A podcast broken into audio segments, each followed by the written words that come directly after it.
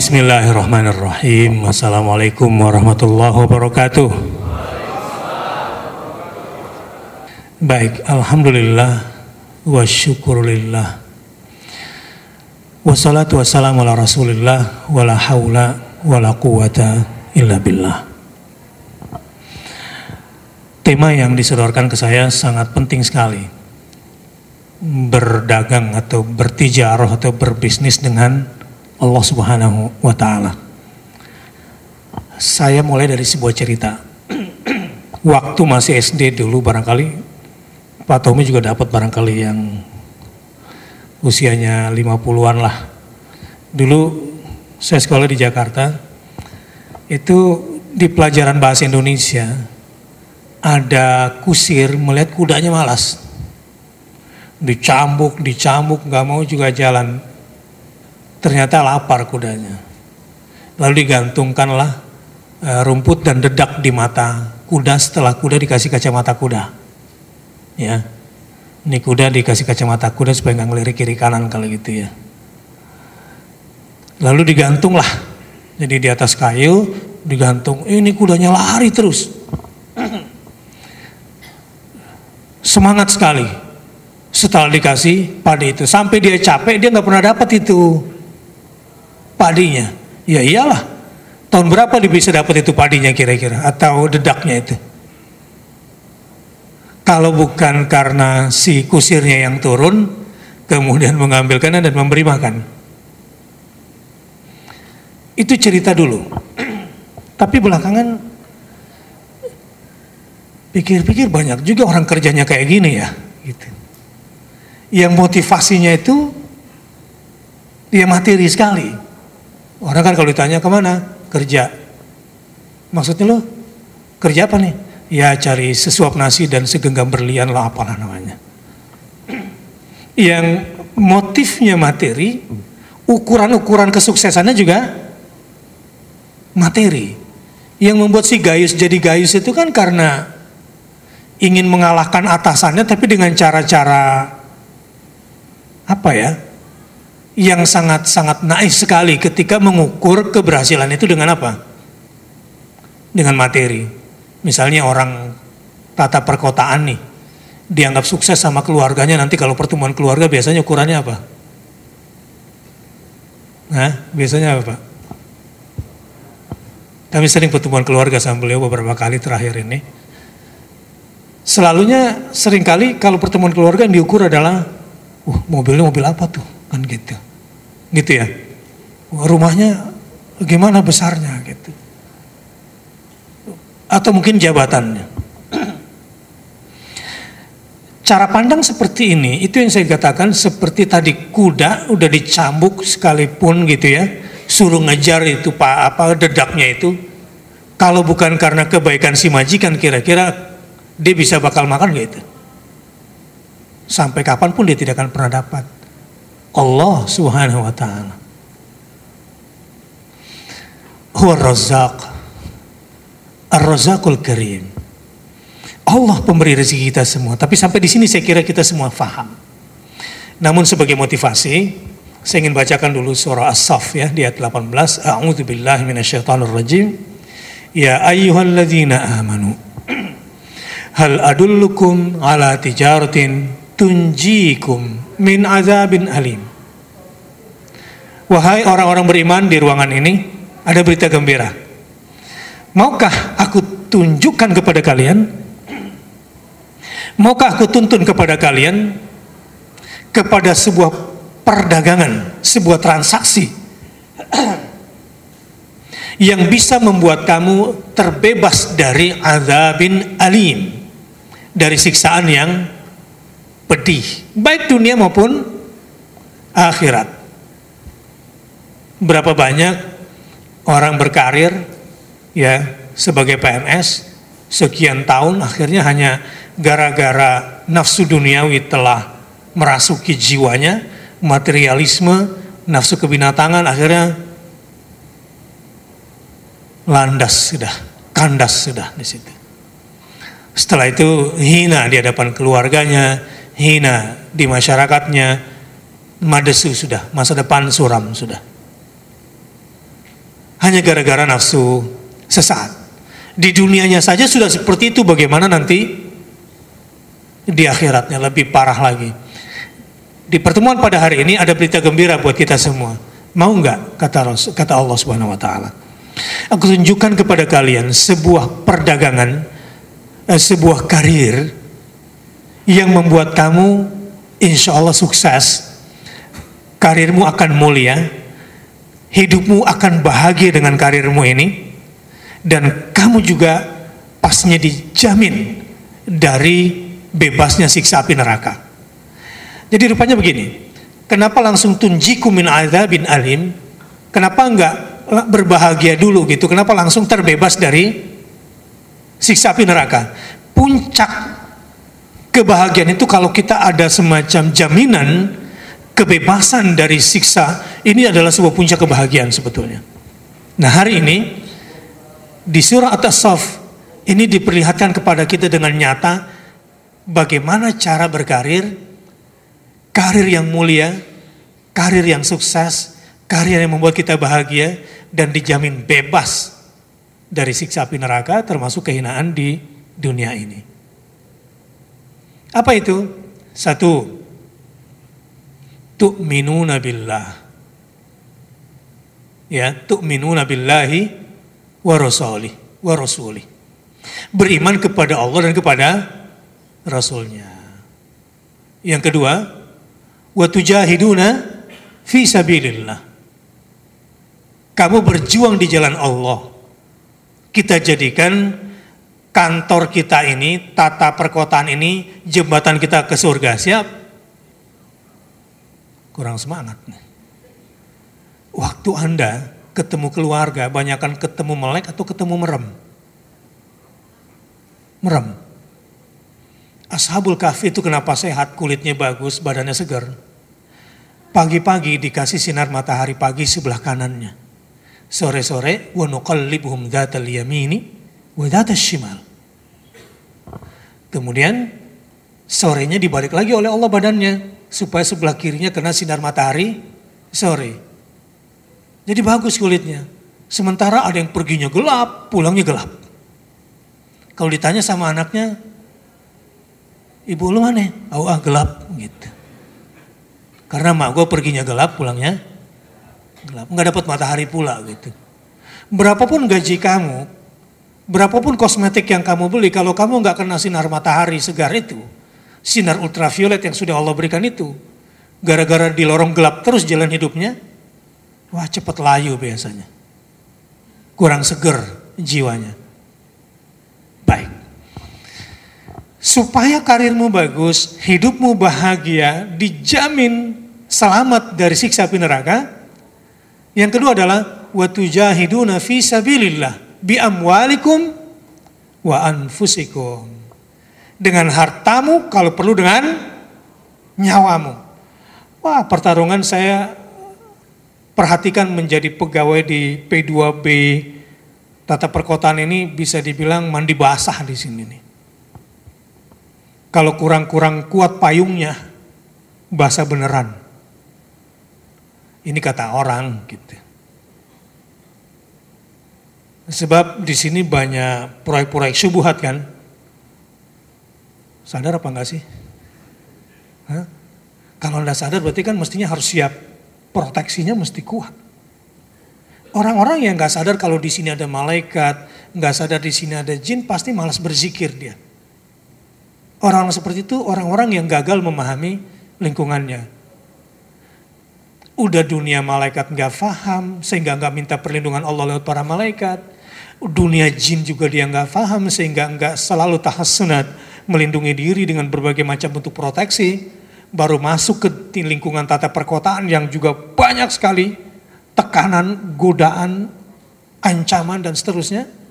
Ini kalau kurang-kurang kuat, lewat ini, bisa makan haram ini. Orang kalau makan haram itu, makan haram itu termasuk tunjangannya besar tetapi fungsi tunjangannya tidak dijalankan gitu. Ini kan makan gaji mati ini. Ini bisa haram loh jatuhnya. Kalau gaji pokoknya oke okay lah bisa diterima. Seseorang dikasih tunjangan ya tunjangannya tunjangan tunjang kaki kalau itu lain lagi ceritanya. Dikasih tunjangan itu kan karena memang sesuai dengan kapasitasnya. Ketika tunjangannya dapat, kemudian hasilnya tidak ada, nominalnya ada tapi barokahnya nggak ada itu biasa. Manfaatnya nggak ada. Jadi sadari dulu bahwa kita berada di satu lingkungan yang sangat rentan.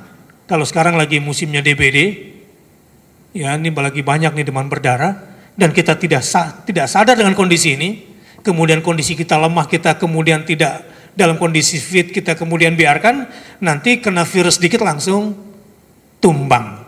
Nah pada hari ini, saya mau coba suntik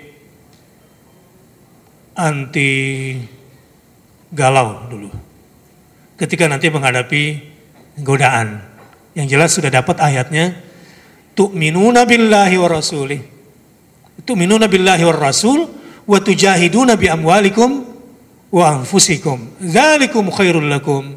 In kuntum ta'lamun. Saya mau kasih cerita.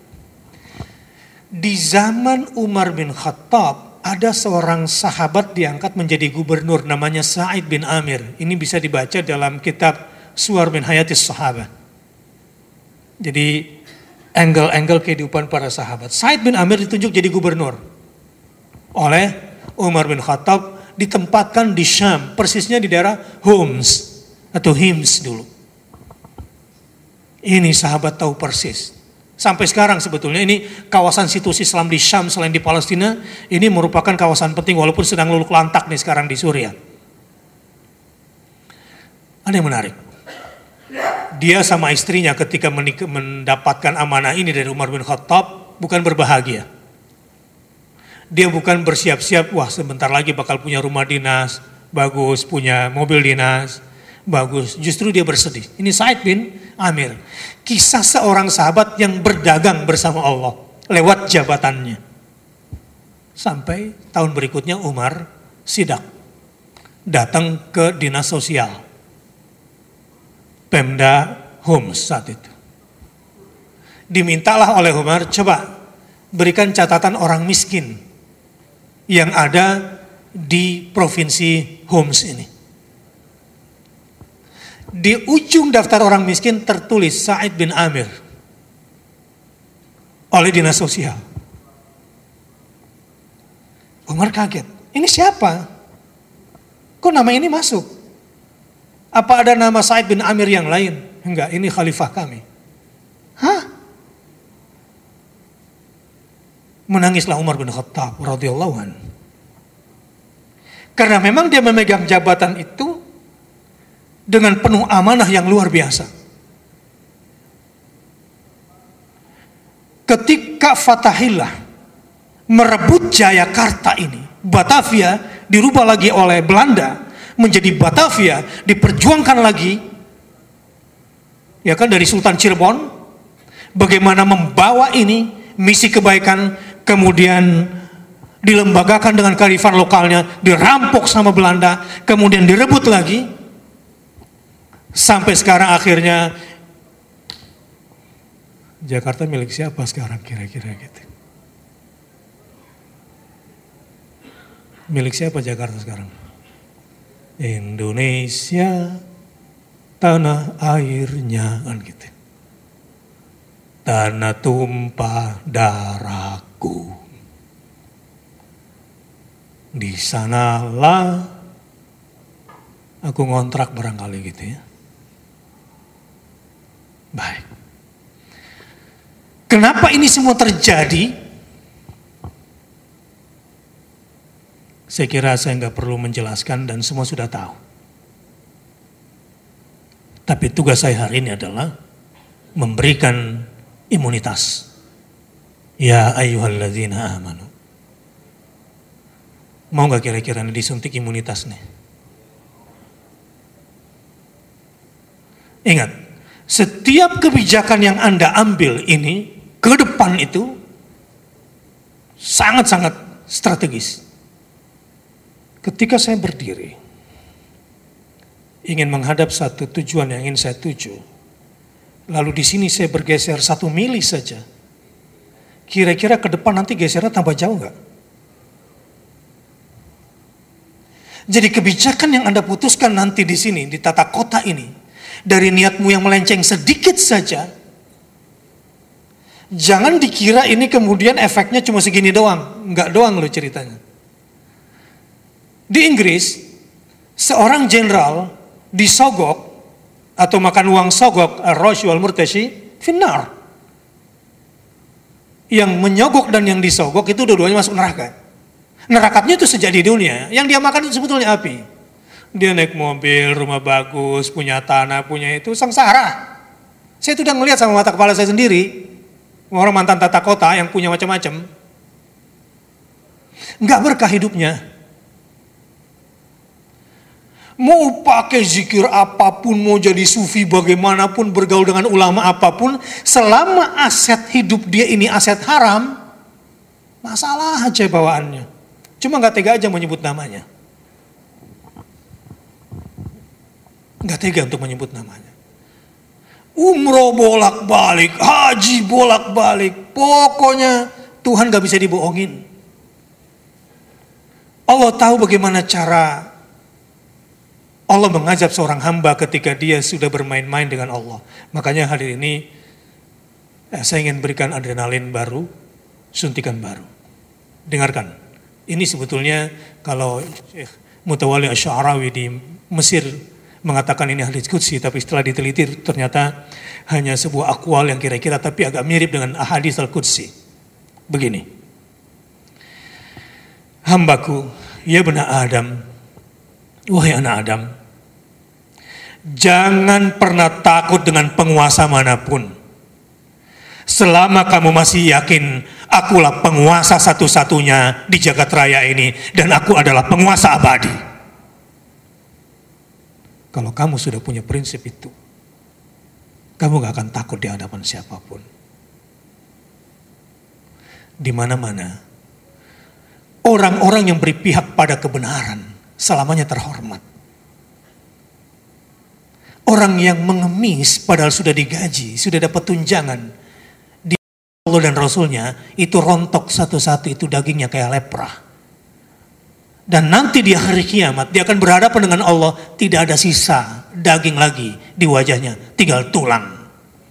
Itu pengemis. Mulai dari pengemis tingkat bawah, di bawah dep apa sudin sosial, sampai pengemis tingkat tinggi di bawah dinas tata kota kira-kira begitu. Sama aja statusnya adalah pengemis yang tidak merasa puas dengan rezeki yang halal dari Allah Subhanahu wa taala. Itulah makanya di awal tadi saya ceritakan tentang kisah kuda yang dikasih dedek gitu. Ketika ukurannya semata-mata materi. Said bin Amir didatangi oleh Umar bin Khattab dikasihlah satu kantong seribu dinar untuk mencukupi kebutuhannya karena Umar setelah itu menangis seorang khalifah tercatat sebagai orang miskin dan tidak nyaman makan enak selama rakyatnya susah. Imam Nawawi penyusun kitab Riyadus Salihin, sebuah syarah Riyadus Salihin atau uh, syarahnya Imam Nawawi apa Imam Muslim satu hari satu hari diminta untuk menandatangani kebolehan pajak pada masa kekhalifahan di tahun itu. Beliau hidup di tahun 700-an. Di masa kemasan Islam. Imam Nawawi menolak. Haram bagi negara memungut pajak dari masyarakatnya kecuali negara dalam keadaan tidak mampu membiayai secara operasional dirinya sendiri. Dan saya akan tanda tangani bahwa negara boleh memungut pajak di dalam Islam kalau sebagian kekayaan pejabat itu semua diserahkan dulu ke negara. Baru rakyat boleh ditarik. Ini menurut aturan agama nih. Ketika masih berpegang kepada aturan Allah Subhanahu wa taala. Tapi percayalah, rezeki itu Allah yang nanggung. Rezeki itu Allah yang Anda boleh ambil nominalnya, tetapi manfaatnya nggak akan lebih dari yang sudah ditakar. Ini ada kejadian. Seorang kakak jahat sama adiknya dalam pembagian warisan. Ya namanya kakak, kemudian dia tahu, apalagi dia tahu tata kota. Ini si kakak ini. Adiknya dikasih memang tanah luas, tapi di pinggir hutan tempat jin buang anak. Si kakak ngambil tanah kecil dengan rumah kecil, tetapi di lokasi strategis. Dan dia tahu nanti ke depan akan ada pengembangan kota di sini. Ini yang saya bicarakan fakta, tapi bukan di Jawa. Ini ceritanya di Kalimantan sana. Ya si adik yang tak berdaya ini, ya menerimalah keputusan zalim sang kakak. Saya datang ke sana, bikin ikut bikin pesantrennya. Udah kita bikin pesantren di sini saja. Hanya tidak sampai 10 tahun kemudian, di bawah pesantren si adik tempat jin buang anak ini, ada batu bara paling tebal. Emas hitam, gitu kira-kira pada masa itu. Dengan kualitas kalori juga paling tinggi. Tujuh ke atas. Jadi up to seven. Gitu. Sementara tanah yang diambil sama si kakak nih sekarang menjadi kawasan banjir di situ. Allah Maha Pemberi rezeki. Dan wallah saya nggak enak untuk menceritakan tapi ini cerita fakta di lingkungan waktu saya masih kecil. Tetangga saya persis samping rumah ini kaya raya. Tanahnya itu di mana-mana. Tanah negara juga dijualin sama dia dia bikin patok kemudian orang suruh tinggal di situ bayar sama dia dan bekerja sama dengan oknum bekerja sama dengan oknum tapi demi Allah orang tuh kalau penghasilannya haram nggak berdagang sama Allah dirinya bermasalah bininya bermasalah anaknya bermasalah pembantunya bermasalah itu digambarkan dalam hadis Nabi SAW bahkan kendaraannya pun bawa masalah saya punya tetangga pegawai di Pertamina, posisinya basah di bagian keuangan. Dia bilang setelah pensiun, setelah pensiun, dan kita sering sholat subuh bareng. Sayangnya udah telat gitu ngomongnya. Ustadz dulu, waktu saya masih menjabat Ustadz, setiap sampai kantor saya buka laci itu selalu ada duit Ustadz. Ya tahulah gitu, selalu ada duit. Ini entah pembagian mungkin dari mana gitu malaikat. Antara malaikat sama tuyul lah yang bawa ini. Setiap buka laci ada aja amplop tebel itu. Saya tuh nggak kekurangan duit Ustaz. Tapi saya ribut terus sama bini. Aduh, ada aja masalahnya. Anak saya juga susah diatur. Ya setiap yang dia belikan dengan barang itu, dengan uang itu ada aja masalahnya. Bahkan sudah diniatin nih dari uang hasil haram ini kemudian buat beli tanah buat bangun masjid, nggak jadi-jadi, sengketa. Sehingga ada bercanda di kalangan anak-anak. Lu tuh ya, manusia ini dibuat dari tanah. Lu kubuannya marah mulu. Jangan-jangan lu dibuat dari tanah sengketa lagi. Gitu. Ngerti maksud saya ini? manusia dibuat dari apa? Tanah. Tapi kalau orang hidupnya susah biasanya karena mungkin dari hasil dari dibuat dari tanah sengketa kali loh ya gitu. Maksud saya begini. Kullu lahmin nabata min haramin fannaru aulabi. Setiap daging yang tumbuh dari barang yang haram maka neraka lebih tepat untuk badan itu dari dunia sampai ke akhirat. Makanya, ya benar Adam, wahai anak Adam, jangan khawatir kalau satu hari rezekimu sempit. Jangan khawatir. Karena akulah pemilik semua rezeki dan rezeki itu rezeki rezekiku itu full, itu penuh dan tidak pernah habis selama-lamanya. Caranya gimana? Kalau Pak Sekretaris bilang taat sama Allah itu enak. Berkaitan dengan taat, di bait terakhir itu ditulis. Wahai anak Adam, taatlah kamu kepadaku, maka segala sesuatu akan taat kepadamu. Ini rumus hidup. Kalau ingin menjadi orang yang menjual diri dengan Allah, menjadi pegawainya Allah gitu ya, kontraknya sama Allah, walaupun ya via manusia juga lewat Pemda, dan saya bekerja di sini, saya akan jadikan kantor saya ini sebagai jembatan menuju surga saya, dan saya berharap semua yang di ruangan ini begitu. Mudah-mudahan kantor kita ini menjadi jembatan kita ke surga insya Allah. Amin. Amin. Ya Rabbal Kenapa saya kira saya bilang jembatan ke surga? Orang kalau cuma beriman kepada Allah, tapi nggak beriman kepada akhirat, itu kacau beragamanya.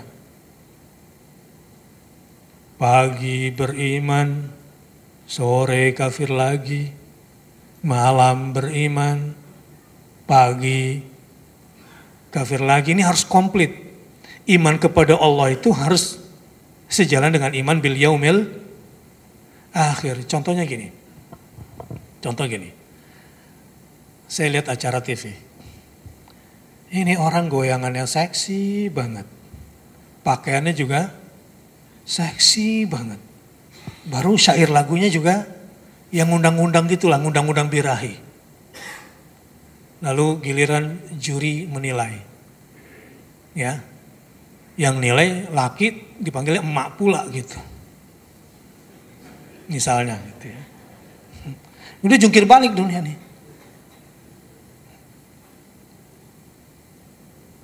Ada yang menarik ketika si juri bilang, Anda kita doakan mudah-mudahan bisa naik ke jenjang selanjutnya. Apakah dia bilang, amin ya Allah, amin ya Allah. Gitu khusus. Alhamdulillah.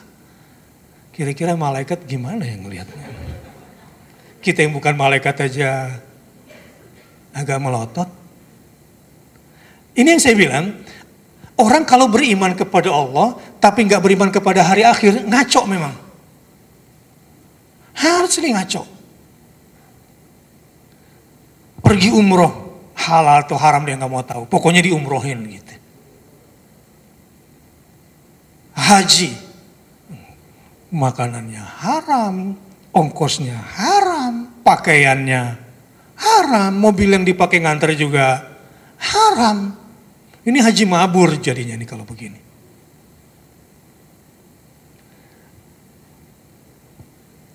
Kalau ingin hidup berdagang dengan Allah Subhanahu wa taala, kuncinya sebetulnya tu'minuna billahi war rasuli tetapi juga sampai ke yaumil akhir. Dzalikum khairul lakum in kuntum ta'lamun. Orang kalau sudah sadar bahwa akan ke akhirat itu, biasanya nggak ngaco lagi. Makanya hadis-hadis mangkana yu'minu billahi wal yawmil akhir falyakul khairun aw liyasmut. Man kana yu'minu billahi wal yawmil akhir falyukrim dhaifahu man kana yu'minu billahi wal yawmil akhir falyukrim jarahu. Man kana yu'minu bil yawmi billahi wal yawmil akhir falyasil rahimahu. Itu selalu disandingkan akhlak kita akan lurus dalam dunia bekerja ini kalau kita beriman kepada Allah dan beriman kepada hari akhir. Tu'minuna billahi war rasuli itu yang dilakukan oleh Rasul Shallallahu alaihi wasallam dengan keimanannya. Terus saya kembali ke cerita Amir tadi, Said bin Amir. Dikasihlah uang satu kantong seribu dinar. Satu dinar sekarang berapa kira-kira ya? Berapa? 1,9 sampai 2,1 juta. Ambil tengah-tengahnya lah ya. Kurs tengah 2 juta. 2 juta kali 1000. 2 miliar. Dikasihlah uang 2 miliar. Sah ini dari Umar bin Khattab untuk memenuhi kebutuhannya. Dia bawalah masuk ke rumahnya. Dia selalu mengucapkan inna lillahi wa inna ilaihi raji'un. Inna lillahi wa inna ilaihi raji'un. Istrinya keluar, mas, siapa yang meninggal? Kata istrinya, enggak ada, enggak ada yang meninggal. Terus kenapa kau membaca innalillah? musibah sudah masuk ke dalam rumah kita. Musibah sudah masuk ke dalam rumah kita. Maksud kamu ini, uang seribu dinar yang bisa mengalihkan kita ke akhirat sehingga kita cinta kepada dunia. Istriku, apa yang harus kita lakukan? Kalau ibu jadi istrinya kira-kira bilang apa bu? Jujur, Ini di Tamsit ada barang baru tuh. Sogo, Sogo ada new arrival. Diskon lagi.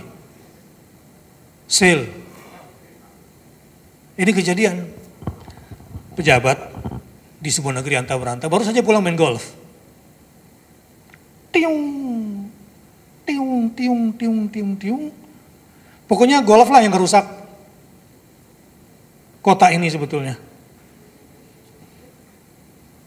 Sampai anak-anak gak dapat mainan kan? Susah cari lapangan buat anak-anak. Huh, anak-anak mau main futsal aja bayarnya mahal. Karena kepake sama bapak-bapak semua nggak tahu siapa yang ngatur kota itu. Sampai kayak gitu. Ini saya bicara di negeri antah berantah. Nama juga tanah airnya kan gitu. Dah. Pulanglah dia buka dasi. Nah, kebetulan si mama ini Orang ngaji juga, murid saya juga. Mah, di tas golf papa ada duit tuh, gocap. Ya tapi mama tahulah abu-abu gitu kan. Kalau ibu jadi istrinya, misalnya nih anak baru telepon dari luar negeri butuh kuliah, uang kuliah butuh dana 15 juta, tas baru 3 juta, kemudian listrik belum bayar 1 juta sama telepon. Ya total-total kira-kira berapa juta? Ya hitung 20 lah gitu. Ini ada gocap nih. Ibu bilang apa kira-kira? Mah ada duit tuh di tas papa, tas golf. Gocap. Tapi mama tahu dong itu abu-abu gitu. Kalau dibilang abu-abu kan maksudnya waktu lagi main golf, tiung, eh ada duit gocap gitu kan di balik rumput.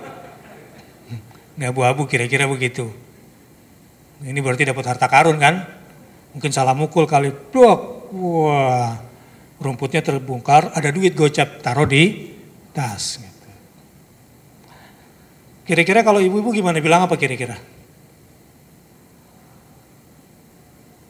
Bapak-bapak dulu deh, ibu agak susah jawab kelihatannya. Agak ngeheng. Kalau ibu-ibu di sono, Alhamdulillah ya Allah. Allah tuh tahu ya mas ya kalau kita lagi butuh. Itu mungkin gara-gara mama semalam tahajud kali mas ya. Mama tuh kalau udah tahajud apalagi doanya pakai air mata pasti ada rezeki kayak hari ini mas. Saya nggak tahu siapa yang gila lah di sini. Iya sama kayak seorang profesor di UIN bilang begini. Pasangan lesbi dan homo itu bisa menjadi pasangan sakinah mawadah warahmah. Iya. Daripada hetero kemudian selingkuh daripada heteroseksual kemudian ada kekerasan dalam rumah tangga. Lebih bagus yang lesbi tapi setia. Lebih baik yang homo tapi dia tidak berkhianat. Saya nggak tahu siapa yang gila di sini. Ini ini beragama ini. Kalau nggak pakai ilmu, nggak beriman kepada akhirat, kata si mama, ya Allah, Allah tuh tahu ya mas ya. Itu karena mama semalam tahajud sambil nangis waktu berdoa. Alhamdulillah gitu. Bapaknya aja pusing menilai. Udah dibilang uang abu-abu masih bilang Alhamdulillah. Akhirnya bapaknya bilang, ya udah dah, terserah lo lah. Makan berdua. Oh berantakan rumahnya. Gampang kesurupan rumah kayak gitu, gampang kesantet. Gampang kena serangan al-ain. Ini tingkat perceraian di ibu kota ini di atas 70% itu hulu perempuan minta dilepas. Mengerikan. Dan yang banyak gak diketahui, itu orang kayak orang normal ketika berantem sama keluarga. Psikolog, lawyer, konsultan pernikahan. Ini ngeliat kayak orang normal. Padahal kita ngeliat ini orang kesurupan dua-duanya. Dan demi Allah saya sering dapat itu di lapangan. Gara-gara Ya entah bagaimana cara dia membangun rumah tangga itu. Akhirnya kembalilah Said bin Amir. Bagaimana istriku? Suamiku, kita pecah aja. Ini menjadi beberapa kantong. Lalu kita kirimkan sama-sama ke orang miskin. Agar kita tidak berdosa di hadapan Allah Subhanahu wa taala dan dia bahagia dengan hidup seperti itu. Bicara perut, ya perut ini kan soal habit. Saya tekan-tekan sedikit perut saya ini kan. Ini XL, di sini double XL kan gak enak juga. Ukurannya agak aneh. Ini kan soal perut ini soal pola makan. Kalau dibikin tamak, ya perut ini kan bisa lebih luas dari sawah. Pergi deh ke atas gunung mana di puncak nanti gitu, lihat tuh sawah, uh, luas. Itu perut lu bisa lebih luas dari itu tuh. Kalau sudah hawa nafsu. Nah satu hari pergi ke laut, mancing tuh. Hawa nafsu bisa lebih dalam daripada lautan itu. Itu hawa nafsu itu. Ketika kehilangan nurani, ketika kehilangan, fitrah untuk melihat sesuatu. Kemudian dibagikanlah ini. Ya, dibagikan. Bahkan gajinya pun Said bin Amir ini memang didoakan oleh Rasulullah SAW. Apa doanya Rasulullah buat Said bin Amir? Ya Allah, tambahkanlah hartanya. Berkahilah karirnya. Saya ingin mendoakan semua yang ada di sini. Ya Allah, berkahilah harta semua pegawai di tata perkotaan ini. Ya Allah, berkahilah karir mereka. Saya ingin mendoakan kepada semua yang ada di sini. Ya Allah, jadikanlah kantornya ini jembatannya menuju surganya. Jadikanlah pengabdiannya di tata perkotaan ini sebagai amal saleh yang memperberat timbangan amal di akhiratnya kelak. Ya Allah, kuatkanlah dia. Mampukanlah dia. Semua yang ada di sini. Agar mereka senantiasa berada di atas jalan ketaatan kepadamu. Amin. Ya Rabbal Alamin. Ini cerita singkat yang ingin saya tutup dengan kisah Sa'id bin Amir. Tetapi kalau mau lebih tinggi lagi ada sebetulnya. Wajahidu bi amwalikum wanfusikum. Kalau mau lebih hebat lagi, jadikan lembaga tempat kamu bekerja ini adalah jihad kamu. Saya yakin gak mudah jadi pejabat di sini. Karena Anda akan berhadapan dengan kekuatan-kekuatan komprador. Hanya jiwa-jiwa yang punya jihad di dalam dirinya yang tegak lehernya di hadapan semua penjajah ekonomi. Coba perhatikan. Menurut Anda, seandainya para pahlawan nunggu survei dulu untuk berjuang, kira-kira Indonesia bakal merdeka nggak? Ini para pejuang mau berjuang tunggu survei dulu, kira-kira elektabilitas saya dalam berjuang kira-kira bisa memerdekakan Indonesia apa enggak gitu. Kira-kira jadi merdeka nggak Indonesia? Hah?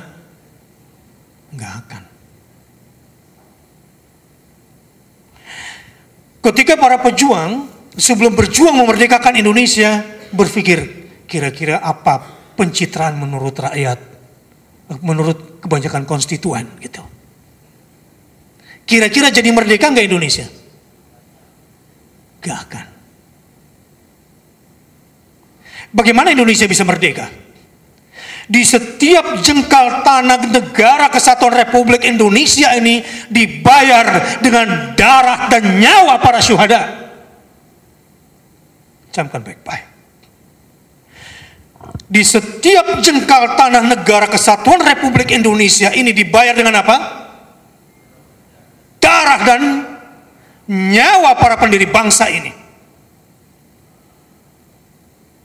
begitu mudah keturunan pahlawan ini menjual tanah dan negerinya hanya untuk kepentingan dirinya, kelompoknya, sesaat hanya untuk perutnya yang lebih luas daripada sawah itu. Ini bukan di sini orangnya.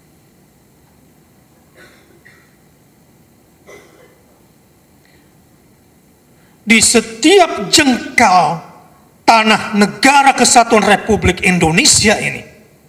Ada sebuah prinsip yang mereka pegang. Kenapa mereka berani tumpahkan darah? Kenapa mereka berani korbankan nyawa untuk setiap jengkal tanah ini? Karena mereka berkata, Arduna min aqidatina. Tanahku, bagian daripada ideologiku. Tanahku, bagian daripada akidahku. Itu yang ada dalam jiwa mereka. Saya mau bertanya sama Anda. Ketika para pahlawan membawa bambu runcing, mempertahankan setiap jengkal tanah, apakah berpikir kira-kira setelah pulang sebagai pejuang dapat gaji berapa? Hah? Ini ketika mereka mau berjuang, berwasiat sama istri dan anak di rumah. Padahal belum mencukupi makanan buat di rumah. Bahkan mungkin nggak makan tiga kali sehari. Bahkan sudah satu minggu baju belum bisa diganti. Apakah ketika mereka keluar rumah mempertahankan setiap jengkal tanah negara kesatuan Republik Indonesia, mereka berjuang dan berkata kira-kira nanti dapat gaji berapa pulangnya? Pernah berpikir begitu? Tidak. Anda tahu. Kenapa kita mendapatkan warisan tanah luas sebesar ini? Pernah Anda berpikir? Gimana ceritanya Indonesia ini luasnya dibanding Malaysia, luasnya dibanding Singapura, luasnya dibanding ASEAN, luasnya bahkan dibandingkan negara-negara lain. Kenapa Indonesia dianugerahkan begini luas negeri ini? Anda tahu kenapa sebabnya? Karena luasnya jiwa para pahlawan. Karena luasnya keikhlasan mereka dalam perjuangannya. Karena kelapangan hati mereka diisi dengan asma-asma Allah itu mereka buktikan dengan pekikan Allahu Akbar saat berjuang. Itu mereka buktikan dengan la ilaha illallah ketika meninggal dunia. Dan tidak pernah berharap apa pun. Sehingga Indonesia menjadi luas seperti ini. Dan mereka korbankan bukan cuma harta mereka. Tetapi juga nyawa mereka. Sekarang kita ukur. Siapa kita dibanding mereka. Sekarang coba bercermin sekarang mari sama-sama bercermin. Siapa kita dan siapa mereka? Coba bercermin. Ingat, satu hari nanti kita dan mereka akan dipungkumpulkan sama-sama di satu padang masyar. Kita mereka dan mereka akan saling berjumpa. Kalau para pahlawan nanti arwah mereka bertanya sama kita. Hei, di zamanku belum punya jenderal. Hai, di zamanku Indonesia nggak punya senjata, bambu tajam, bambu lancip, nggak punya senjata. Anak-anakku, di zamanku kami makan seadanya, bukan dengan gizi seperti yang kalian punya. Tapi di zamanku Indonesia merdeka. Di zamanku aku bisa mewariskan Indonesia yang begini luas. Ada apa dengan kamu? Kira-kira bilang apa kita? Andai satu hari kita diperjumpakan dengan para pahlawan dalam arwah. Lalu mereka bertanya kepada kita, kita jawab apa kira-kira? Di sini perbedaannya. Hal adullukum ala tijaratin tunjikum min azabin alim.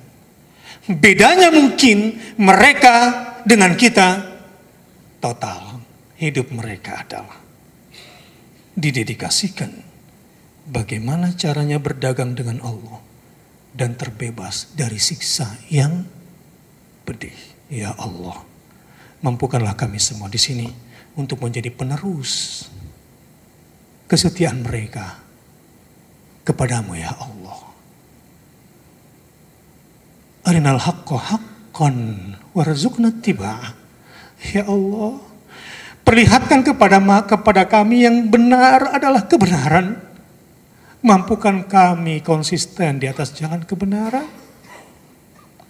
Warinal batila batilan. Ya Allah, tunjukkan kepada kami bahwa yang hina adalah hina, batil adalah batil, haram adalah haram. Agar kami mampu menjauhinya, mampukanlah kami ya Allah. Wa arinal warzuqna ijtinabah. Ya Allah. Cukupkan kami dengan yang halal saja. Buat kami tidak tertarik kepada selain yang halal. Ya Allah, jadikanlah kami penerus para pejuangmu yang mengorbankan harta dan nyawanya demi menjual dirinya kepadamu ya Rabbal Alamin. Mudah-mudahan yang sedikit ini bermanfaat buat kita semua dan mudah-mudahan kita terpilih menjadi hambanya yang berdagang dengan Tuhannya. Subhanakallahumma wa bihamdika asyhadu an la ilaha illa anta astaghfiruka wa atubu ilaik. Mohon maaf kalau ada yang kurang pas. Tapi demi Allah yang saya sampaikan ini because I love you. Cause of Allah tentunya. Uhibbukum fillah. Saya mencintai saudara-saudara saya semua yang ada di sini karena Allah Subhanahu wa taala. Apa yang saya sampaikan tadi? Karena saya tamak. Saya tamak, saya pengen kita semua masuk surga. Apa semua yang semua yang saya sampaikan tadi? Karena saya ingin anak-anak kita semua, suami dan istri kita semua, anak dan cucu kita semua masuk surga bersama kita semua. Cuma karena itu. Wassalamualaikum warahmatullahi wabarakatuh.